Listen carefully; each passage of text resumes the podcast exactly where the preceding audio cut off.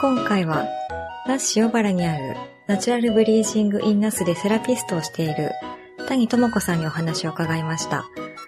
お話の前に1時間ほどフェイスリフトを施術していただきました。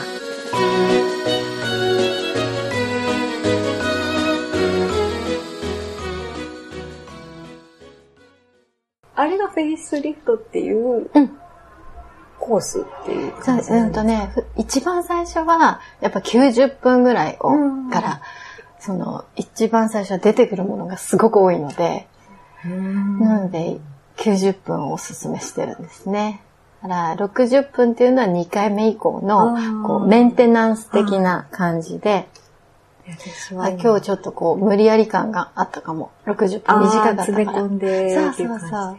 で、今お水いただいて、コーラいただいて、うんうん。放電そうしなきゃいけないんですね。そう、放電をしたのを補ってる感じ。あ、ああ、そっかそっかそっか。入れてるんですね。そうです。そう。だから90分やると、結構その、いろんなものが出て、うん。あの後寝、寝て、うん。っていう、こう、スッキリみたいなきり。うん感じの。、すごく衝撃的な変化が今すぐあるっていう感じはうんうんうん。ないんですけど、うん明らかに変化を体が感じてるっていう。ね、すごいいろいろこう、こっち側がとか反応してましたよね。ね。そう。それがすごいなと思って。そうなんですね。うん私、なんかその、さっきお話だったチャクラうん。とか、うん何でしたっけ？うん。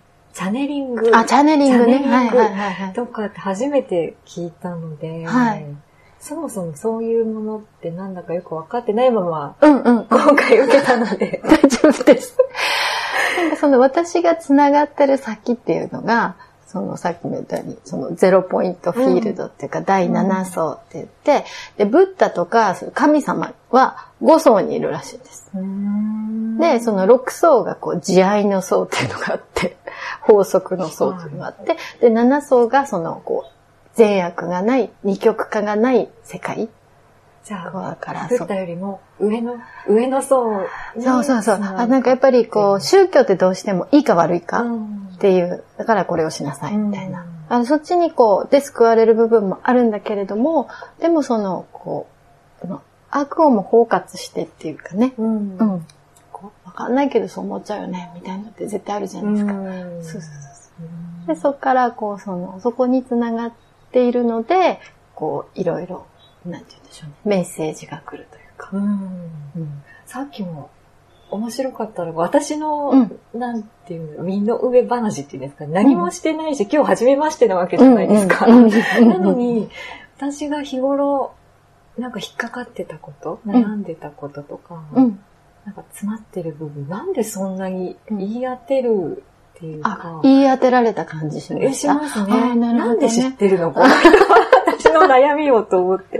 でもそれは聞こえてたっていう方のうん。ニュアンスの方が近いですか？なんだろう私から何か聞こえやっぱこう、メッセージがこう、この触るとね。うん。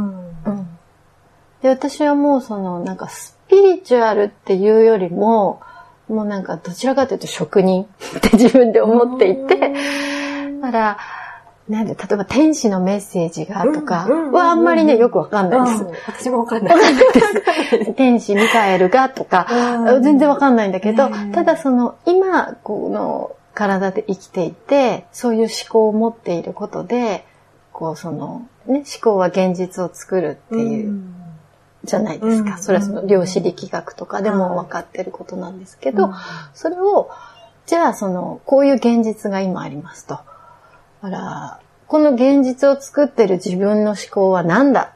っていう。自分もね、悩みができた時、はいえ、なんで今こうなってる？って逆にこう思うんですね。うんだから、そこのその思考の部分を、こう、セッションしながら、こう見つけに行ってるので、うんそうそう、ちょっと職人的な。ですね。はいすごいピンポイントで、はい。無駄がない言ああ、嬉しい。葉ばっかりだった嬉しいなんかもうど、どこ見られてる 見てたそう ちょっと怖かったぐらい。そう言われる言われる、言われる。うん私ってなんか事前に情報を与え、なんかブログもやってないし、何の情報も私ないはずなのに。猫が好きなんだな、ぐらいでした。ですよね。その程度なのに。佐藤さん家で猫触ったんだな、ぐらいでその程度なのになぁと思って。でもなんかその今日やらせてもらって、こうやっぱすごくよく自分を分かってるから、あらこう、あさっぱりどうしたらいいか分かんないっていうんじゃなくうんて、やっぱその、こういう風になれたらいいな、みたいなのがすごくよく出てきたので、そうそう、そっちからこう引っ張らせてもらったっていうのも。うんうん。なんかね、すごいスッキリしました。あ、よかった。ううんん。あ、そうそう、そういう風に考えたかったんだよなってういうんのをうんうん。うん。言葉にしてもらったう感じっていんうんうか。。気づいたあ、っていうか。それそれそれっていう感じが近かったああ、いいですね。ともこさんセラピストってはい先ほどいただいた名刺にセラピストってありましたけど、うん私はカウンセラーともわかん、違いがわかんないなと思ってうんます。エステティシャンでもないじゃないですか。うん。エステティシャンではないよね。でもフェイスリフトって言うとどうもエステっぽいイメージがあるなそうそう、最初はなんか、え、んそんな、こう、なんか、ぬりぬりとかしないの？みたいな。とうん。もうメイクも落とされて、なんかクリーム塗ってマッサージとか、でもイメージしてたんですけうんど、うんうん。全くいろんなものそのまんまだし、はいはい。そのままの手でうん体に触れて、うんお話ししてってはい。やってくるんですけど、そのうん、カウえっと、セラピストって、そもそも何なのかなと思って。、カウンセラーは話を聞きますよね。うん。聞くだけですよね。そうセラピー、まあ、その、ヒーラーでも多分いいと思うんですけどでもなんか私がそのヒーラーっていうのにちょっと抵抗があるというか、うね、あの、こう、エネルギーを流して、こう、実際に、えっ、と、体だったり、あと細胞の傷とか、そういうのをこう、治していくので、やっぱセラピストなのかなと。うんヒーラーっていうのもありますよね。うんうんヒーラーもまた違う角度から。そう、でもその使っているというか、そのお話し、ね、あの、セッションしてる時に話してて、こうやってるやり方っていうのは、あの、ヒーリングの手法だったりするんです。うん。うんうんうん、こうそのちょっと掘り下げていって、でこうどっから来たのかなっていうふうに見たりとか、っていうのはそのヒーリングのあの手法を使ってるんですけどとそうシータヒーリングっていうのは私もともと勉強していて、でそれはその本当にこうやってこうはカウンセリングみたいな感じでやって、こうあの傷を見つけていって、で、まあ、じゃあそれどうしますっていう感じでやるんですけど、う。んどこかで、こういうセラピストになりたいって思ったら、どこかでそれを勉強できるものをうん、できます、できます。日本でもールみ。たいなのがうん。あって。はい、講座を受けて。えーだから最初はそのシータヒーリングっていうのは私も全然ピンとこなくてうん、こうちょっとスピリチュアルな部分もすごく強かったので、全然見えませんみたいな感じだったんですけど。私も全くそういうのよくわからなくて、うん鈍感な人でも、で、もうなんかみんな持ってる、うこう、ん その、ものらしいです。やっぱそのね、昔って第六感とかはいはいはい。で、そういうのがすごくこう鋭かったけれども、うん。でも今それをこう使わなくても生きていけるかうん。ら、もうその辺はこう、まあ退化しちゃってるっていうか。で、今はその、えっ、と、別のこの、触ってエネルギーを流してっていうやり方、プラス、それはアクセスコンシャスネスっていうものなんですけど、で、それに、こう、その勉強してきたものを、こう、まあ、いろいろ組み合わせて、うん。こうやってるんですけど、そのシータヒーリングと、はい。を知ったきっかけとかシータヒーリングを知ったきっかけは、えっ、と、私、インドに、あの、10年住んでたんですけど、何年目かな？もう6、7年目ぐらいに、あの、妊娠をした時に、あの、はい。子供がこうできた時に、あの、教えてくれる日本人の女医さんが、ああの、いて、で、その方との出会いで、あの、2番目の子供がお腹にいる時に始めたんですそうよね。なんですね。はいはいはい。じゃあその妊娠がきっかけでそこで知り合った。そうですね。うんでもまあ多分その、そのこう精神世界みたいなのはうんすごい好きだったと思います。うんあ、じゃあ昔からそういうの興味が興味が、そうですね。でも自分でそういうのを受けたりとかはしてなしてなかったかも。うんけど、はい。やる側に。そう、自分が、そうですね、なんか、やっぱり自分をまず知りたいみたいなのが最初あったと思いますね。だから、こう、その、今のセッションとかも、こうすごい自分を知っていくツールみたいな。うんうん。シータヒーリングと出会った時に、はい、その魅力ってそういうところに感じたんですか？うん、そうですね。そうかも。みたいに思ったのは。うんうん。そうですね。で、まあ、その後ちょっとこう、悲しいこととかもあり、うん、まあ、それを使ってこう、癒してきたんですけど、こう、今のこのやってる、こう、触ってやるやり方にあった時に、早いと。もう傷の癒され方がものすごく早い。それ他のシータヒーリング以外のものも勉強して、はい、うんうん、結果、うん、これだってそうですね。もうなんか自分自身が実は、その、そのフェイスリフトをね、受けた時に、アトピーが治治ったって言っちゃダメなんですよね、こういうのってね。そうそう、もう、あの、こう、消えちゃって。でもほとんど出てないっていう。そうなんですね。アトピーあったんですかっていうぐらいお肌ツヤツヤですよね。ありがとうございます。それは私はこう左半分に出てたので、こういうね、母との関係だったり、はい、そういうのが、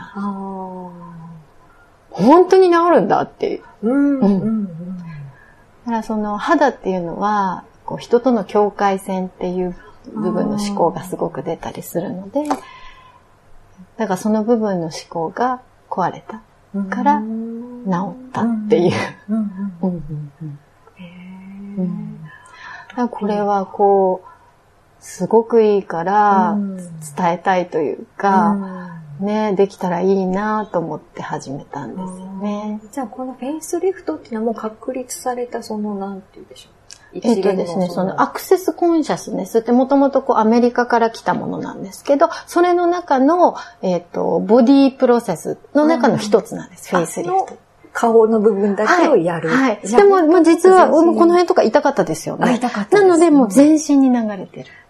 はい。じゃあ効果は顔やるだけでも、はい。十分体全体にも影響があって、そうなんです。そうそうそう全身やる時もあるけど、やらなくても十分、はい。効果があるってことなんですね。すごく思いますね。他にはどんなものを勉強したんですか？あとは、なんだろう、その自分の基本として、まあ、ヨガ、うん、うんうんうんヨガがあるのかなっていう感じで、その体と心はやっぱりつながってるっていうのが。思いました、今日。そうなんです。すごくそう実感しました。ね、うん。だからその、病気、臓器とかも全部こう、その、ね、あの、感情が、うん、その溜まりやすい感情とかがあったりするんですけど、そうそうか、例えば肝臓は怒りよく起こったりする人、肝臓病んだりとかね。へもう一番わかりやすい。胃が痛いとかってもう明らかにメンタルから来てたりするときありますもんね。胃は結構その愛情に関するこうことだったりするんですけど、体ってすごくダイレクトに。そうなんです。すごく反応するんですね。ねそうなんです。だから、まあその体に出る前に、こう、直した方がいい。ってか自分で気づいた方がいいんですけど、でもこう普段もうその無理をするのが当たり前みたいな感じになってるんですよね。だからもう痛みで知らせるしかないみたいなこう感じになって、こう痛むっていう。そうなってからじゃある程度遅いというか、そうね、結構重く変わり時ですよね、そこがね。ねそこでやっぱ自分でこう気づくかどうかっていうか。インドってやっぱりそういうセラピーだったりとか、そういう文化みたいな。オープンかも。オープンそうそうそう。あ、だから多分始めたんです。その、あ、それ最初は霊気もやりました。あなんか聞いたことありますわかんないですけど。あれもなんかこう、なんかどっかエネルギーをもらってきて、で、こう、あの、触っていくと、もうすごいブワーって暖かくなるんですけど、もう霊気自体はすごくいいセラピーで、なんかその有名なホテルとかでもね、あの、霊気とかメニューあったり、スパメニューあったりするんですよ。あ、じゃあお部屋でやってくれそうそうそうそう。えー、そうなんですね。そう、あの、もうフェイシャルとか、あはいあの、ボディとかで、霊気とかあったりするの。そうなんですね。そうそうじゃあホテル専属の、うん。なんていうんですか、霊、うんセラピストさんが、そうそうそうそう、いるんですね。て、そんな職業があるんだ。ねそうなんですよね。それもやって、だからそうそう。だから、逆輸入ですよね。日本でもともと霊気あ、ってそう、なんですか。そう、鞍馬山ででき、生まれたんだったかな。でもその、霊気っていうね、はいはいはい。あの、カタカナ、あ、じゃあの、漢字、ローマ字のうん。霊気ってなって、うん。私はその霊気を向こうでこう習っ。て、やっぱ日本ってそのやっぱ宗教にね、うんうんこうどっちかっていうとこうちょっとうん。うんうん怪しいわみたいな感じで、その大っぴらにできないところをインドの風土というか、そういう文化というか、すごい宗教がこう身近にある、うんこうね、ヒンズー教なんですけど、うんもう身近にあるっていうこうところで、こう、のびのびと学んだ気がしますうね。じゃあそういうのがもう根付いてるというか、うんみんな何もそういうものが、もう周り自然にある。ある感じ。日本よりは全然そのこう、怪しいみたいなのはないですよね。えーじゃあもうみんな自然に感じてることだったりとか。そうだと思う。もそうだと。あるんですね。うんうんうんうん。そうかもそうかも。うんうん。インドってご主人のお仕事の都合で、はい。結婚してすぐ転勤が決まって。そんなにすぐなんですか？そうなんですよ。こんなはずじゃって思いませんでした。意外と私は、えー、何面白そうみたいな感じで、ですねはい、たんですけえどー、その前に海外住んでみたいとかいうのもあ、海外は、えっ、とですね、英語がやっぱりなぜか急に勉強したくなって、で、あの、大学卒業してから勉強し始めて、はい。で、ちょっと1ヶ月だけイギリスに行ったことが、うん。はい、ありました。あと、はい。ワーキングホリデービザといっあて、カナダに行ったんですけど、なんかすぐ帰ってきちゃった。なんだろう。合わなかったんですか？なんかね、SARS っていうのが、あはいはいはい、流行ってる時で、こう、私スキーがすごく好きなんですけど、うん。そこでこうツアーガイドとかやろうかなと思って、こう、まあ、ウキウキ行ったら、まあ、なんか JTB とかも閉まってるみたいな。そうはいだったんはい。ですねこう、閑散としてる感じで。猛威を振るってる真っ最中に。そうなんですよね。んですねうん。で、なまあ、面接とかもしたんですけど、はいまああの、まだシーズンじゃないからもうちょっと待って、みたいな。ので、まあ、自分もちょっと、こう、くじけて帰ってきちゃったんですけどう、んで、まあ帰ってきて、しばらくして会ったのが、まあ今の主人うんなので、じゃあ、インドにもともと興味があって行ったことがあったとか、そういうことも全くなくて、はい。いきなり決まって、はい。暑いのも汚いのも嫌いですね。聞くまでもないですけど、インドは暑いですよね。ですね。日本の暑さと違いあま、すそうそう、カラッとはしてるんですけど、でも、酷暑って言って5月、6月あたりは、45度を超えちゃうので、目の中が熱いみたいな。そうお風呂だって45度入れないですようんね。入れない。そうそうそうそ40度ぐらいが限界う。ですよね。もうせいぜい暑くて42度とか。か。はい。生きてられるんですよね。生きてるあれ、ねえ。だからその頃はハエも死ぬんですよ。あ、えだから、ハエも、ハエも生きられないとこに生きてるね、みたいな、こう、むしろ、こう、あの、熱湯消毒みたいになっちゃって、はいはいはいはい。だからちょっとこう、くり、なんて言うんでしょう、綺麗な、クリーンな感じもしますね、なるほど。洗濯物干したら30分もかかるそうそう、大きいシーツとかももうカラッカラに。乾きます。水道とか枯れ、あ、そうそう、水道は、あのー外にこうタンクみたいなのがついていて、で、冬場とかね、それはこうあの、む昔のその湯沸かし器みたいな感じで、スイッチをこう入れて、あーはいはいはいで、まあ30分とか1時間ぐらいしたらお風呂に入れるっていう、ん。そういう感じなんですけど、1時間。ね、6時にお風呂に入ろうと思ったら冬場とかははい。4時ぐらいに、あのギザって言ってスイッチをつけて、でもこうもう100リットル、もう少ないところだと25リットルとか、あー。25リットルってあの牛乳ね、パック25うん分だから、うんすぐ寒くなるじゃないですか。うん。まあ最初に子供入れて、あそれで、またしばらく待って、自分が入ってとか、たまに壊れると、うん。あの、こうバケツリレーをしてとか、夫とね、ちょっと考えると楽しそうだなとは思いますけど、10年続くとなると、長いなーって、行った時ってやっぱり、こうなのか、みたいな。うん行った時が2007年だったので、やっぱりこう、ね、今とは全然違って、こうショッピングモールとかもちょうど立ち始めたところで、うん今ほんと何でもあるんです。うん美味しいもの食べようと思ったら食べられるんですけど、もうその頃はもう、あの、何もないけどどうします？みたいな。10年ってそんなに変わりました、変わりました。うん。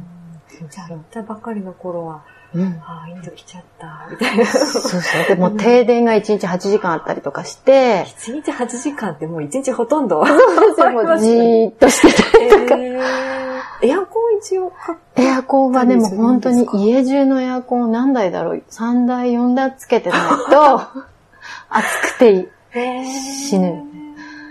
夏、まあ5月、6月は45度ですけど、はいもっと気温が下がる時もあるんです冬は寒いんですよ。そのニューデリーっていうのが北インドなので、こう、冬はもう朝晩が2度ぐらいになったりとかも。誰もそんな寒いって教えてくれなかったし。イメージない。ですよね。そうそうでもまあ日中20度ぐらいになったりとかするんですけど。まあ日本の冬かなそうですねなんですかね。でももう、あのー、1月後半とかうんになると、まあ、お花が咲き出して、うん2月ぐらい春っぽい感じになっへて、ーでもまあ3月になったら30度みたいな。四季とまではいかないけど、はいそれなりにこう、いろんな移りを感じられる。あの、夏と冬がある感じで。大きく二つに分かれてるみたいな。友達と、いやもう半袖飽きたね。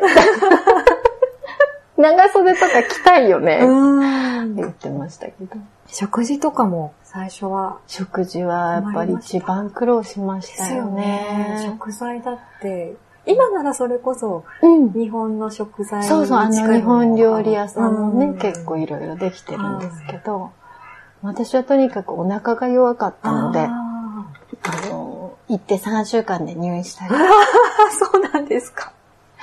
まあ2日目にもあのチキンカレーが出てきたりとか、ええ、これチキンだよね。お腹痛いんだけど、病院の、その、食事でチキンカカレーが出てきたりとか、笑いましたけどね。インドらしいっていうか。うんそうなんです。日本じゃそんなメニュー出てくるなんて。そうですよ考ね。えられないですよね。そうそう、そんな面白いこととえー贅か。沢なある意味。でなんかその時にこう、その今となってね、思うのは、その人の免疫とかも、免疫は特にその、自己価値みたいなところにつながっていて、ね、なんかその、こう、じ、あー落ち込んだりすると風邪ひいたりしますよね。まさにもうそんな感じで、ははいはい。で体がやっぱりその、自分に価値がないと思うとうん、菌を引き寄せやすくなるんですよね。い。インドに行って、ちょっとこう、周りの知らない人ばっかり、うんうん。最初はそうですよね。うんうん、そうですちょっと落ねち。込んでたりとか。そうですね。やっぱ仕事もなくてっていう。あの子供がこう、あ、なんか日本、ある企業で日本語を教えたりとか、ちょっと英語教師をしてたことがあったので、まあそれを買われてみたいな感じではい日本語を教えたりっていうのもあったんですけど、まあなんか社会の一員になれたなっていうのは子供がこう生まれてからですかね。それまではじゃああんまりはい自分の価値というか。そうそう。だからよく、その、病気になってましたね。へーうん。そう、だからそ出身どの、ちらでした？私は秋田県なんです。そうそうそう。あとはね、その思い込みの話をすると、うんこの秋田はもう色白が、美人みたいうんうん。そうそうそう。それで私なんかまあこんな顔なんで、え沖縄ですか？とか、そうですか？なんだろうな。今はね、こう、まあだいぶこう、黒さも取れましたけど、すごいコンプレックスで、それは好きとか言って日焼けするからとか。多分その、まあ、もともとそんなにこう白くないんですけど、でもそのこう色白がもてはやされるみたいなところでこう生きてきてるから、まあなんかどうせみたいな、こうんのでね、やっぱりその思考がこう自分の体も作り上げちゃうので、はい。ね。そういうので、もういいわ、ふんみたいな、こう、要望を選んでたのかなっても思いますね。そういうふうに自分をなんかこう、そう、自分ってこう、綺麗じゃないとかね、美し、なんかこう、美しさをこう、諦めたりとか、そうそう、そういうのもすごく出るんですよね。本当にそうだったんですって言いたくなりますけど、なんか全然今違う。そう、なんか肌とかはやっぱりすごく変わったかなっていう。女性は特にその、ね、目に見える部分が、こう、綺麗だと、こう、自信にもつながっていってっていうのもあるので、今やってるそのフェイスリフトが、こっから変わって、うん、こうなんか体も軽いしって、うん、私っていけてるかもっていうので、やっぱその脳内物質がどんどん変わってきて、こう健康になるって、こう思考もどんどん変わってくるっていうのでも、あ、これはすごくいいなと思って。そうですね。そうなんです。うん、なんか女性って、やっぱり綺麗になるとか、お化粧するとかで、かなりテンションが、そうなんです新しい服買ったとか、全然違いますよね。うん、肌ツヤとか。うん、今ツヤツヤですよ。ツヤツヤです。なりましたかね。かなり、あの、目がよく見えませんか？すっきりしたっていう感じですかね。あと、頬の、ここなんて言うんですかね。あの、こう、えっ、と、鼻の横の。うん、出てるとこですよね。ここが触っられてる時にすごく凝ってたなっていう感じがあって、ほぐれた感じがしますね。顔が凝るってあるんだなと思って。あ、ね、顔気持ちいいですよね。ねそう、本当実際今日はずっと喋り続けてたんですけど、本当に気持ちいいので、はい、もうな半分以上お客さんも寝ちゃいます。なんかなんでこんなに眠たいの？って昨日 お客さんも言ってて。自分のいびきで起きた。うん、なんかね、すごい落ち着くし気持ちいいし。よかったです。うん、自分をこう、その、どれだけ、なんていうか、緩めるかっていうかね、うん、こう、その、ねばならないの信念を、どれだけ取るか、っていうのが、その、今日はピンとこなかった自分らしさ。うん、うん、うん。なんか自分ってこう、トリートされていいんだなっていう。うんうん結局はなんかそうすると、人にも優しくなれるんですよね。自分が我慢してると、私なんかもう顕著ですよ。子供がいるので。はい、で自分がやっぱ無理してると、子供にめっちゃ怒っちゃうんです。だから自分がその、こう、自分分かって、こう無理しないと、もう家族全員ハッピーっていう。じゃあその無理してる反動というか、そうなんですよね。それが相手にぶつけちゃったりとかするんですね。うん。うん、インドに行ってみて、はい、気持ちの変化っていうか、何かあああ、なんて言うんでしょうね。やっぱり日本にはないことばっかりだから、こう価値観をぐーってこう広げられちゃったみたいな。こうね、もちろんその時は痛みも伴いますけど、ね、ありえないよね、みたいなことが毎日起こる。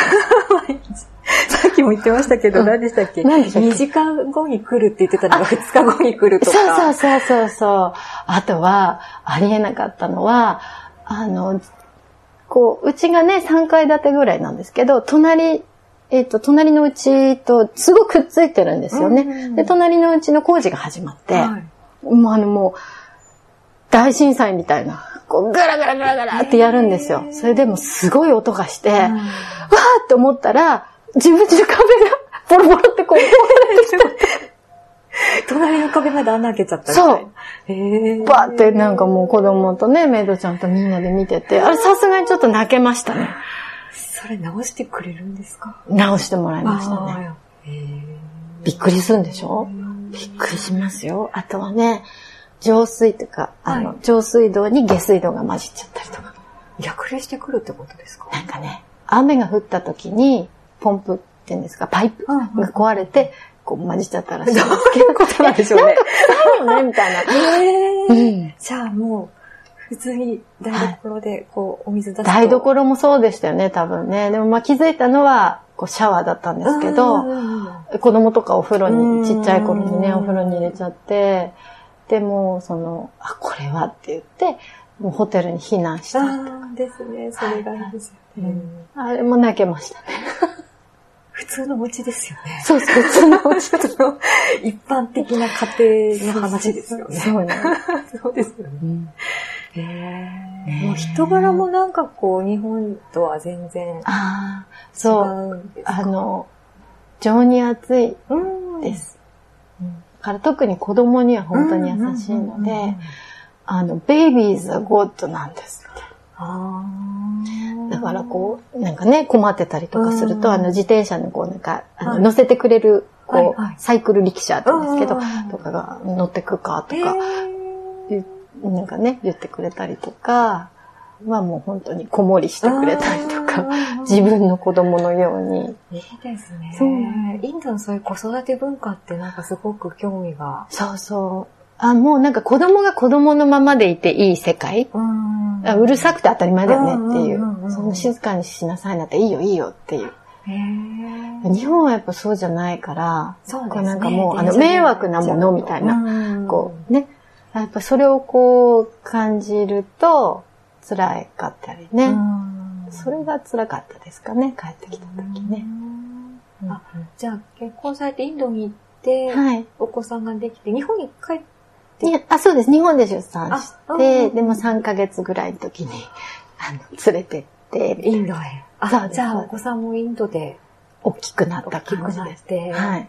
そのインドのみんなにこう温かく育そうそうてらそう。れて。そうなの。もう伸び伸び育ちすぎちゃったなっていう。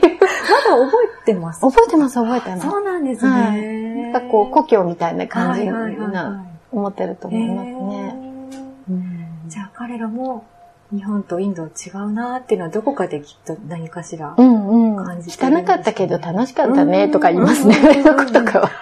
そこは何歳まで行ったんですか？もうね、上の子はもう5歳の時に帰ってきたので、もう5年間ほとんどインドなんで、英語もペラペラでしたけど、そうなんですね。もう全部忘れちゃいまあ、もったいない。やったら思い出しそうですけどね。す。そうですね。うんうんあそうだ、ヒンディー語を勉強されたんですか？あヒンディー語はちょっと最初のうち勉強したんですけど、でも私はそんなにこう、た、あの、ヒンディー語を話す友達っていうか、うん。だってカースト的うんに、こう、ヒンディー語しか喋れない人っていうのは、まあちょっと下、うん。こう、ワーカーさんとかだったりするんで、うんあんまりこう使う機会がなくて、どっちかっていうと私、その後半ね、友達は、子供の同級生のお母さんとかだったりするので、うんもう英語で全然うん大丈夫なので、お子さんは学校はインターナショナルインターナショナルに最後は行ってました。はいインターって言っても、まあ、インド人が多かったり、あと韓国人がいたりとか。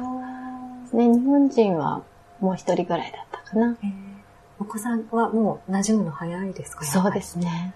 いつの間にか友達になって。うんうんうん。が友達がこういるから英語で喋るじゃないですか。だから帰ってきた時に、英語ね、なんかこう喋ったりしてみたらって言ったら、うんえ、だって喋る人いないよねって言って、君が正しいみたいな。そういう感覚なんですね。うんうんうんかなり、ね、いい経験なんでしょうね。そうですね子供にとっては。うん。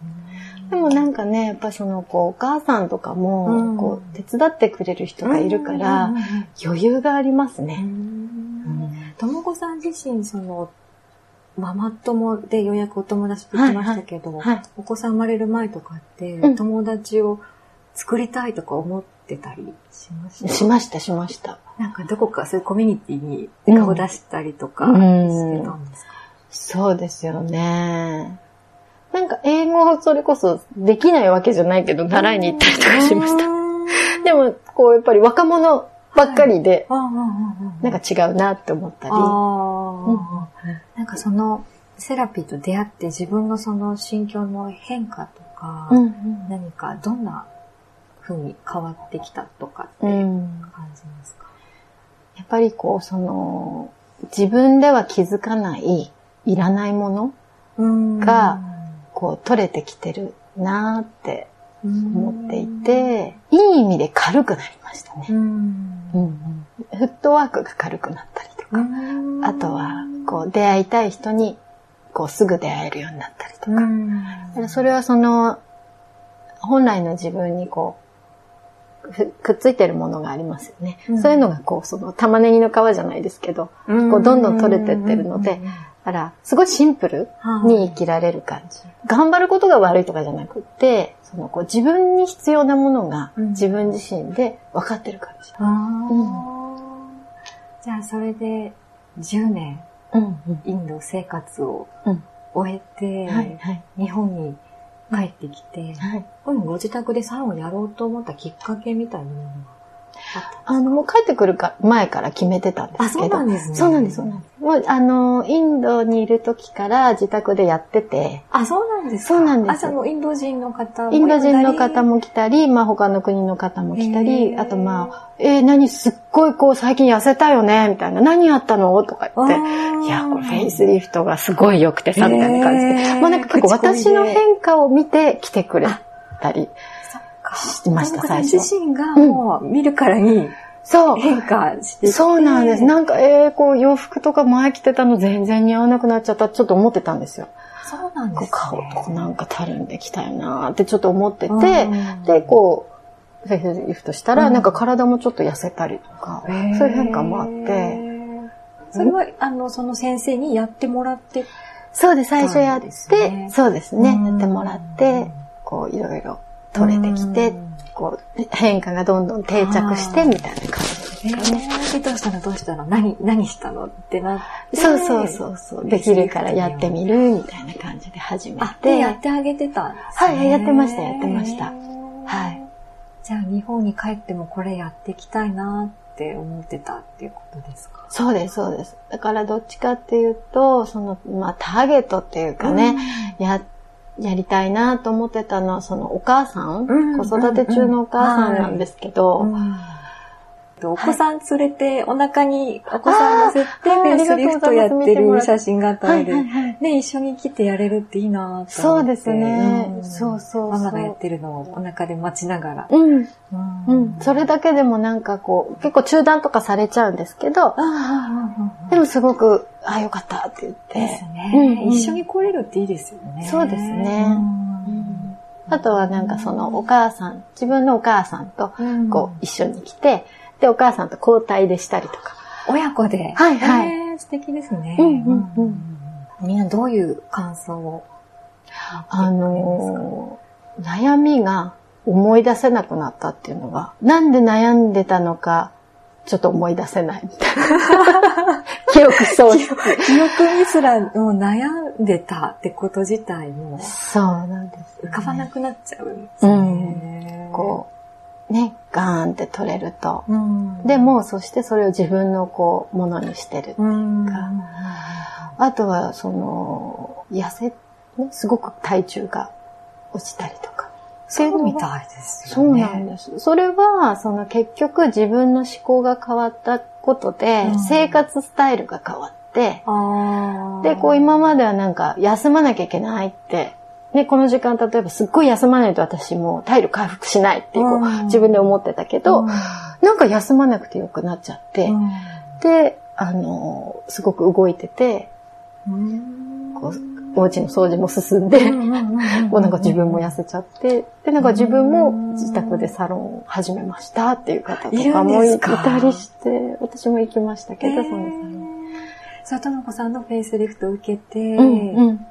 体に変化があって、はい私もこれをって、同じフェイスリフあ、ト。また別なんですけどね、うんなんかあ、あの、せ別のセラピー、ええカラーセラピーとか。あはいうんうんうんへーそう。まあなんかそういう、こう、お手伝いですよね。うん。うんなんかその、セラピーとか、いろんな、はいカラーセラピーとか、いろんな種類ありますし、その、みんながみんな那須塩原まで来れるわけじゃないじゃないですか。うんうんうんなんかその自分に合ったサロン選びとか、そのセラピーの選び方みたいなのってあるもうピンときたらだと思いピンます。ときたら？はい。だから、人、やってくれる人かな。なそれは大きいですね。ね絶対そうだと思います。んもう、結局私も、その自分のパイプを通してうん出る言葉だったりするので、まあ合わない人は合わないと思うし、うんだけどなんか、あの感じが好きとか。うん そうかもしれないですね。はい。セラピーそのものに癒されてるというよりは、その人から受けるう。ん何かに癒されてるのかなって今日お会いして。あ感じたんですけど。うんうん。うん。だからなんかそういう、こう、ね、人でああれたらいいなってはいつも思ってて。うん。うん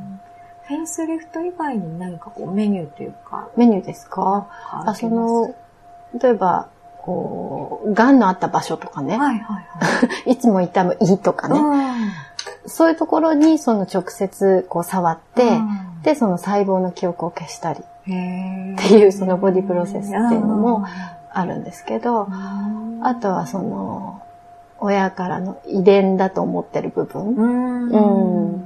とかね、そう、そういうところのこう思考を変えたりとか、あとは人の気を受けやすい人いますね。ね。よく聞きますよね。はい私もたまにあったりするんですけど、なんかわかんないけどイライラしたりとか、それでなんかちょっと飛んできたりしてる時があるんですけど、あとはその、うんと、真似をしてしまったりとか、その人のね。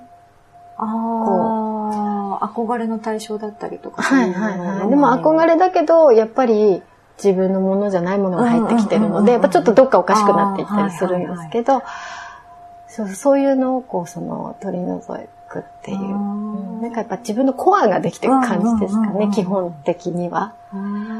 じゃあ、そういうアプローチの仕方いろいろあるけど、結局そのともこさんがやっているセラピーっていうのは、なんて言うんでしょう、すごく自分をシンプルにする作業っていうねか。。そうですね。作業な感じがします。そう、作業を一緒にやってるっていう感じ。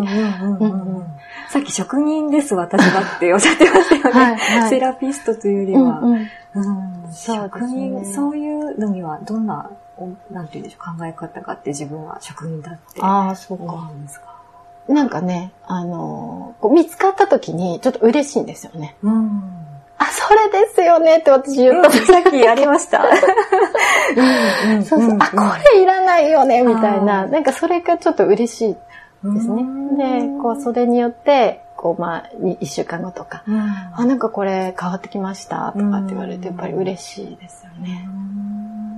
セラピストをやって、なんかこう、やりがいを感じるときとか、うん。うん。自分のその、セラピストやり始めて、自分の中に起きた変化とか何かそういうのって何か感じるものはうんありますか、やっぱ自自信というか、こう、このまんまでいいんだなっていうふうに自分もなってきたってことですかね。うん。なんかこういろいろつけようとしても、うまくいかうず。ん。ねやっぱり最初の時とか、なんかもうちょっとこう素敵な言い方とか、はいはい。ね、そううん。そういうの考えたりとかね、うん。しましたけど、あいや多分その選んでくれる人っていうのは自分が良くて、うん。こう、来てくれるんだなとか、最初始めた頃とかは、あの、インドのうちですけどね、はい。い、やーこのうちに来るとなんか癒されるとか、な なんか言ってて、え、うち、うちなの？みたいな、みたいな感じとかあったんですけど、まあそういうのも含め、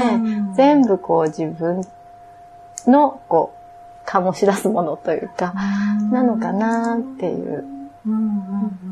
あ、そう、あとは、あの、マヤ歴とはい数秘術っていうのをちょっと勉強してて、そ、の、こう何回も来てくれる方には、はいちょっと子供のなんかこの部分がよくわからないみたいなのがあったら、そのお子さんのやつを見たりとか、で、その方のこう自分のとこう照らし合わせて見たり。マヤ歴と数秘。数秘術？自分、数に秘。はいはい。秘密の秘あそうですって書いて術。あ、もうそれはもう私の専門ってかね、ではないので、もうそれはそれですごく面白いんですよ。それもこう一個自分を知るツールだったりするので、だからこう、でも一番最初に来た時はもうすべて触って直感でやらせてもらうんですけど、そうそう、そういうのもこう話しながら、ちょっと見てみるなんて言って。じゃあ最後に、はい。なんていうんでしょう、カウンセラーとしてでもいいですし、何でも、はい。どんな立場からでもいいですかこう、人へのアドバイスだったりとか、メッセージだったりとか、うんうん何かいただけたらいいかそうですね。えっと、もうビビッと来たらやる？な。うん。あとは、なんでしょう、そのもやもやしてる時って自分の変わり時、うん、うん。はい。だと思うんですよね。だからその自分の体の声とかに、こう気づいてあげて、で、こう、まあ、それをね、後押ししてくれる人とかがいると思うので、そうそうもやもやしてるのはまあもったいないですよね。時間がもったいない。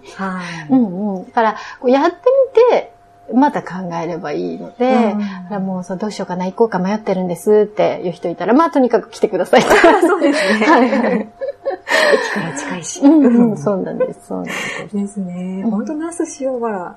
駅降りて、ね、はい、すごい素敵なところですけど、そうなんですね。なんか最近は泊まりでこう、あの、来てくれる方とかいて、せっかく行くからちょっと温泉に泊まってみて、で、こう、あの、二日続けて受けてみようかなと思いますですか。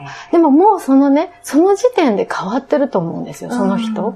こう、自分にお金をかけて、こう、変わるって決めてくるから、そうですね。そうなんです。だからもうそこでこう、受け入れ体制ができてるので、最近感じるのはもう申し込みの時から変わってる感じそうですね。そう。申し込みする作業でさえ、そうそう、そうなんですよ。その人にとっては、ね、うん、その一手間でもあるわけなんそうそう、なんかドキドキしてね。ねやったってことで。うん。じゃあ、ビビッと来たら、行くということで。ビビッと来たら、はい。今日どうもありがとうございました。ありがとうございました。楽しかったです。こちらこそありがとうございました。ありがとうございました。すっきりしました。